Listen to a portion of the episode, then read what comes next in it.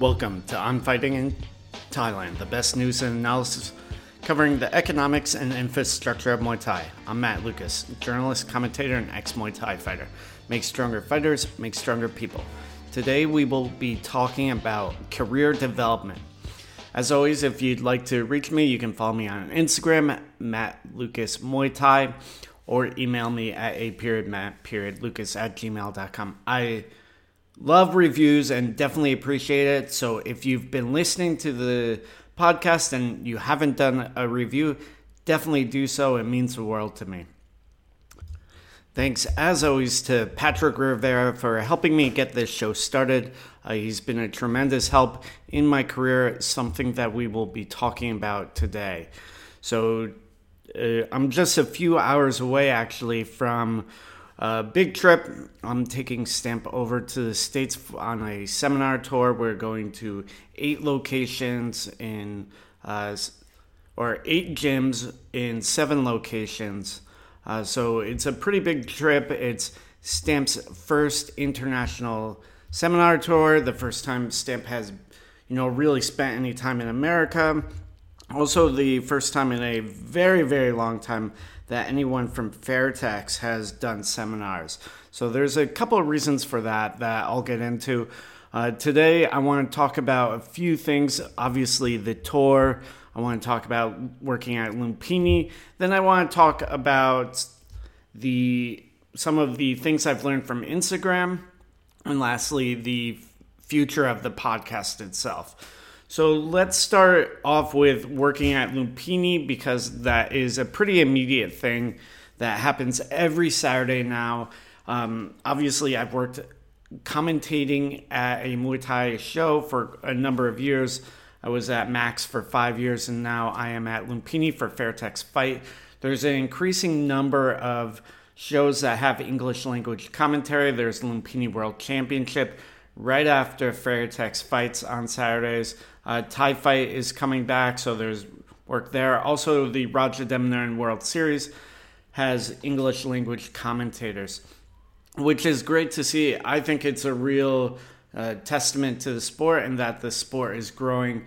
The Thai uh, production team understands that they need foreign speakers to explain what's happening, to make the show exciting, and to access the foreign audience working at Lumpini has been really, really awesome, especially as now I am the lead English language commentator. So I'm able to make decisions about the style of commentary, uh, what I want to do, also the people I work with. One of, I think, the best things that, or one of the best things, at least for me, is getting the opportunity to help out other people that are starting or want to develop their commentary career, like Ali McOney um, and Maggie Beamon, who is a active Muay Thai fighter, also one of the first female uh, athletes and people to be regularly commentating at Lumpini. So it's been really interesting developing athletes and developing other commentators you know when i worked at max it was i was sort of thrown into it. I sort of learned from doing it over and over.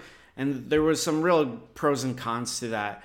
Uh, in doing so i learned things through repetition a very thai style way of doing things.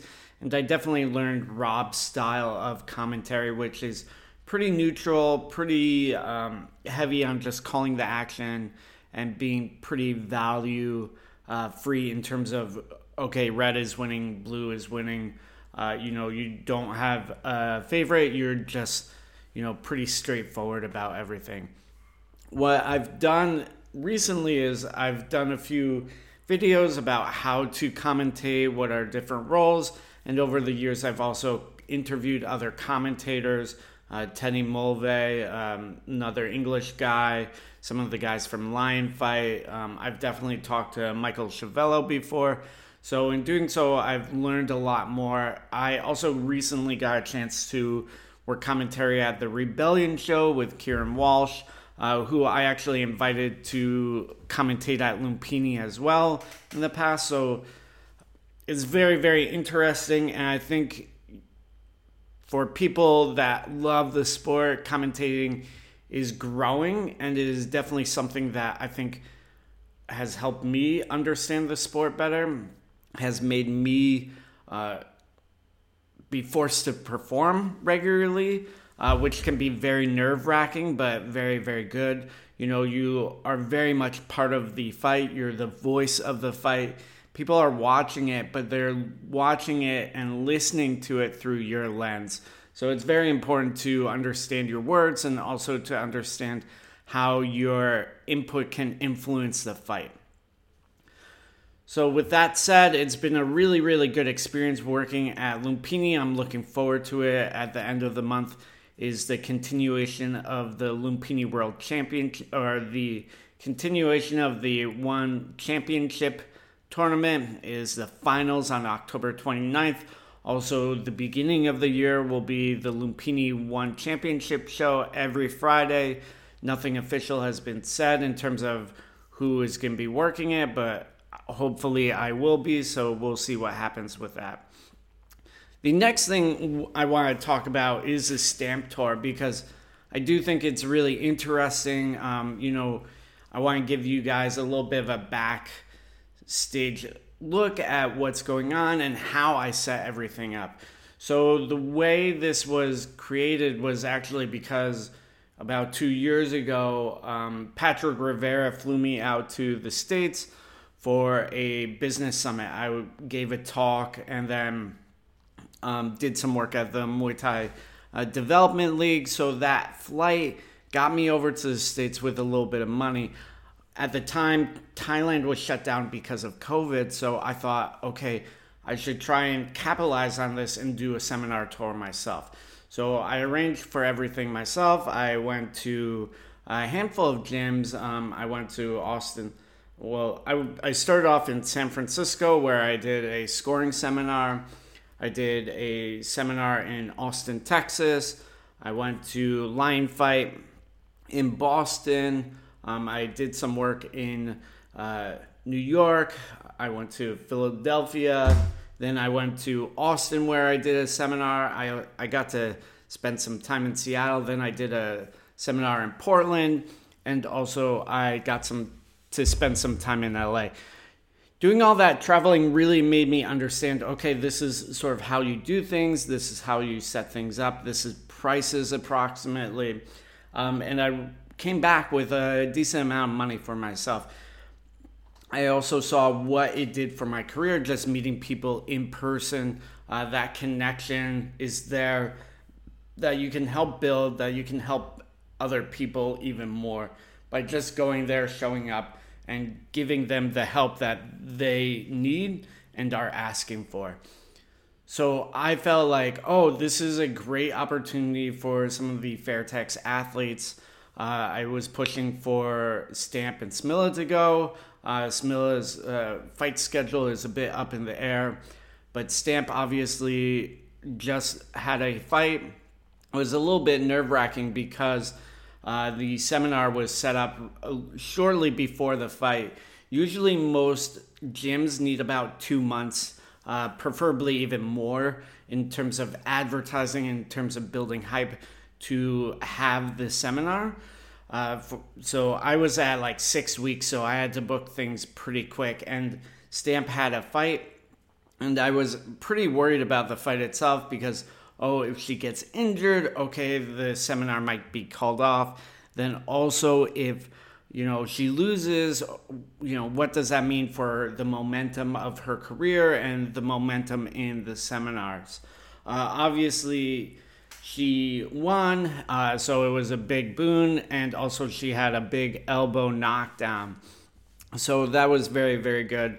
Um, and it really drove home okay, this was a good idea. So, what I did uh, prior is I made a bunch of t shirts, also shorts. Um, I'm building out a mailing list for her. Um, and I organized all the travel. So I made basically a roadmap. We'll be going from San Francisco to Texas to San Francisco, Seattle, Chicago, uh, Vegas, uh, Virginia Beach, DC, and New York. We're doing it in about two weeks, so it's a lot of time on airplanes and a lot of time in flights.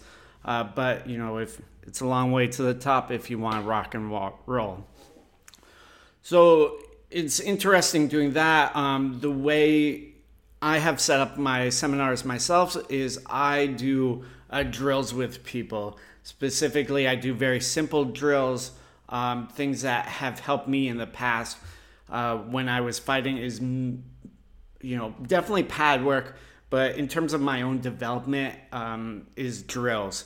So I would do very simple, like okay, you jab, I parry, and I kick back. Just building that muscle memory we see in a lot of other sports that the athletes, no matter what level they're at, are doing drills over and over and over. You know, Kobe Bryant is going to the three point line, you know, throwing the ball into the basket over and over and over. Rebounds over and over and over. You know, in soccer, a lot of it is drills. So I was thinking, okay, why do we not do that for Muay Thai? And then I started implementing it for myself and it worked. Uh, in terms of my own abilities and development, the more I drilled things, the more I was able to instantaneously pull it out of my pocket and enact it. So, looking at Stamp, uh, you know, we were like, okay, what should we teach? What should we do? Okay, why don't we work backwards? Uh, so, we've seen her act a lot before uh, in fights and we sat down, we looked at her fights, and we pulled out segments and exchanges of her fights that did well. Uh, and we looked at things that, okay, what are some repeated things that you're always doing that sort of highlight your style? Okay, you do a lot of like this rhythm, this jianghua. Okay, that is the first thing that we will teach is yoke, uh, which means to sway back and forth. You're basically shifting your weight from your foot front foot and to your back foot. Uh, this allows you to sort of set up a metronome in your head um, and to sort of figure out the other person's timing and also to effectively counter. Uh, so that is the first thing that we did. And then we looked at, okay, you know, what happened with, say, Janet Todd? Okay, you catch the kick and you punch. Okay, that's a good one. Okay, what about uh, Jihin Radzuan? Uh, how did you set up that big elbow that knocked her down? Or, you know, what about with Alma Juniku? Uh, what about that first head kick that got you into uh, one championship? Okay, you leg kicked, you leg kicked, you faked the leg kick, then you went to the head. Okay, these are all great uh, techniques that we can uh, show people. And so we made a video that will be sent to the people that were that go to the seminar. That way they can review the techniques. So it has fight footage and then also explanation of the technique with me and Stamp demonstrating it, and then her being like, "Oh, this was against uh, Janet. This was you know the elbow against Jihin. This is you know something I did against Bai uh, like that." So you know I've seen this sort of style with Liam Harrison, and it works very well for him. So I'm seeing how it goes for Stamp, and I believe it will be successful. Uh, definitely, Liam is a big influence in terms of you know how I'm looking at the business of the sport, especially because he is so successful. He's done a lot, a lot of things right, and I want to help Stamp and other athletes do the same. Uh, if you haven't gotten a chance to listen to it, I did an interview with him about a year ago. Uh, I would say it's one of my best podcasts because we don't talk about his fighting. We talk about the business and how he structured his career, which I think is a lot more important than okay, you you know, okay, you catch a kick and then you punch and then you throw it and then you kick. Like what matters more is to me and how I am seeing fighters develop and also my own career is how are you structuring your career? What path are you taking? What pitfalls are you falling into? Uh, that's a lot more important than uh, how fast are you running through the jungle. Uh, you know, no matter how fast you can run, it doesn't matter if you're falling into, you know, the quicksand. If you're getting tripped up, uh, you're just not gonna make it out of, you know, the jungle alive. so that is the stamp tour. I'm very, very excited about it. I'm also going to be vlogging it. One of the things I have started doing more is vlogging. Uh, I will continue to do that for the Fairtex Training Center uh, YouTube, which I've monetized. Um, and I made a basically a proof of concept uh, with a day of the life uh, video at Lumpini. So it's a back behind the stage sort of look at Lumpini and what it's like. Um, so, looking forward to doing that in the next week or so. Uh, the next thing I want to talk about is a little bit of uh, my Instagram and what I found useful there and how it could potentially help you. Okay, so there are three basic things that I have changed. Uh, one is now I do breakdown videos every week. Um, what happened with that is uh, Patrick Rivera suggested that I do it because people don't really have an understanding of the game that much and don't really understand high level Muay Thai, especially stadium style. So I was like, okay, why don't I do that? Uh, I also saw a big hole for it. You know, there, yes, there's other people like Lawrence Kenshin that do it, uh, but his stuff is pretty light and also really heavily favors already popular athletes like Buakaw or Saenchai, which is great. Like I, I, you know, they definitely deserve credit and stuff. But there's more athletes in the world, and I would say better athletes than Buakaw and Saenchai. So I wanted to look at different athletes, different fighting styles, and so every week what I do is I pull a video from YouTube or something that I've personally recorded then what I do is I sit down and I watch it. And I watch it again and I watch it again. Then I slow it down. Then I try and pick out two or three things in the round that I'm really noticing a lot. So I recently did a video on Jong Sanan. He fought in America um, for a middleweight belt fight. So there were a few things that I really noticed. One is his use of hand control uh, to basically defend himself as his opponent was rushing in. Then also the damage of his leg kicks. So a lot of athletes don't understand, okay, I've done damage, I haven't done damage, this hurt, this didn't hurt. And when you don't understand that, you are unable to capitalize on it. This happened recently with uh, Tainan Lei. She fought Rungnapha Pormuangpet. And Rungnapa's leg was uh, it was pretty fucked up. It was messed up. Tai was landing leg kicks. There was a big bruise. So when that happens, you sort of really need to like keep pressing the button, really go ham on the leg kick. And Ty didn't really realize how hurt Rungnapha was because Rungnapha obviously has a lot of experience and was able to mask it. So in this fight with Jong Sanan and his opponent, I really try and highlight some of the areas where you can see the damage on the leg and how the person is walking on it. The stiffening of the leg, um, usually, so there's a, a, few things that fighters will do when the leg is hurt. Uh, one, it will start buckling in. Two, it will they'll start bouncing on the front foot uh, to protectively uh, get ready for the block or potentially teep. Uh, they will start walking forward into the clinch and or they will switch stances.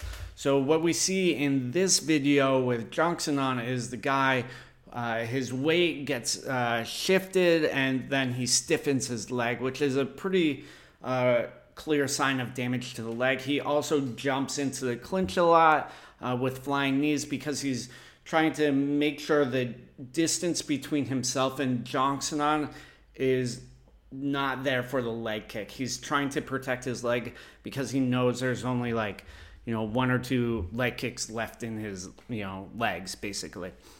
So I found a lot of success, especially on Instagram with them. Uh, that's where, of course, the majority of my audience is. Um, I'm trying to grow more on YouTube, but it's, you know, we see how things go. Uh, I'll probably spend a year or two into it and, you know, decide there. In terms of just how to do it, I definitely encourage people to do it. Uh, so, like I said, what I do is I watch it, I watch it again, and then I watch it and add notes. Uh, so I'll add notes to it and then put some arrows into it. I use Final Cut Pro for everything. Uh, it's you can use other editing software. In the past, I started with iMovie. Uh, that's where I got a lot of my basic editing sort of background in is just iMovie.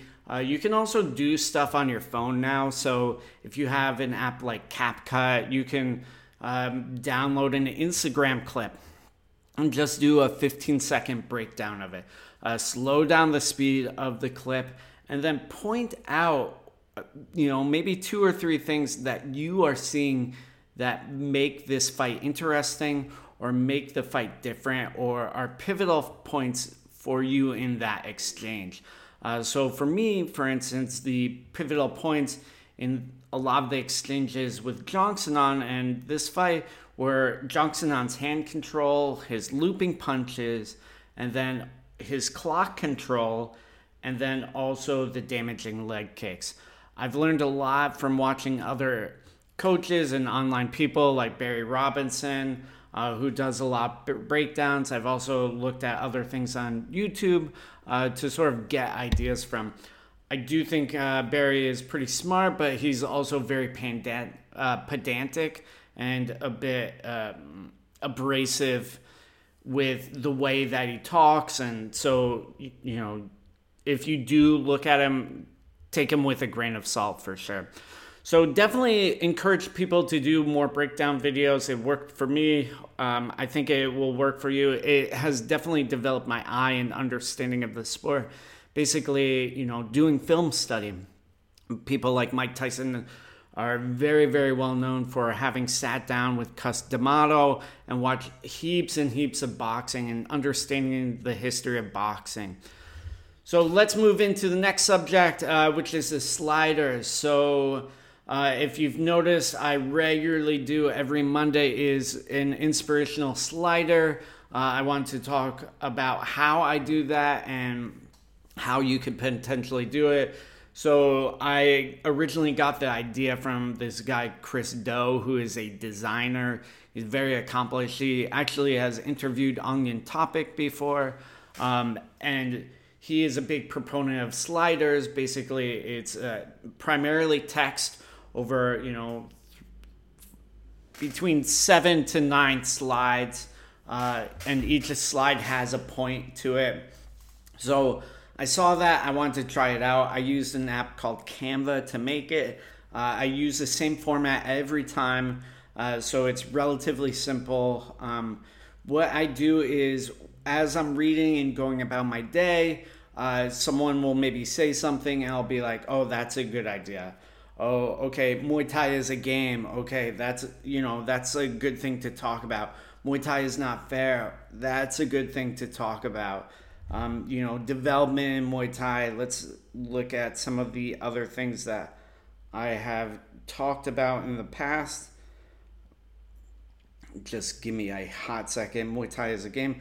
Oh success in muay thai. Um, you know retirement uh, people are being heroes. I did a very successful campaign with Rebellion Muay Thai, uh, where it was Muay Thai is beautiful, which is a slogan of Rebellion Muay Thai. So that did well. Muay Thai being a performance, Muay Thai being risky, uh, it being a game of systems, it being about money. So taking these big ideas basically and sort of expounding on them with each slide, you know, really trying to hone in on primarily one or two points um, and keeping the theme consistent, the writing consistent.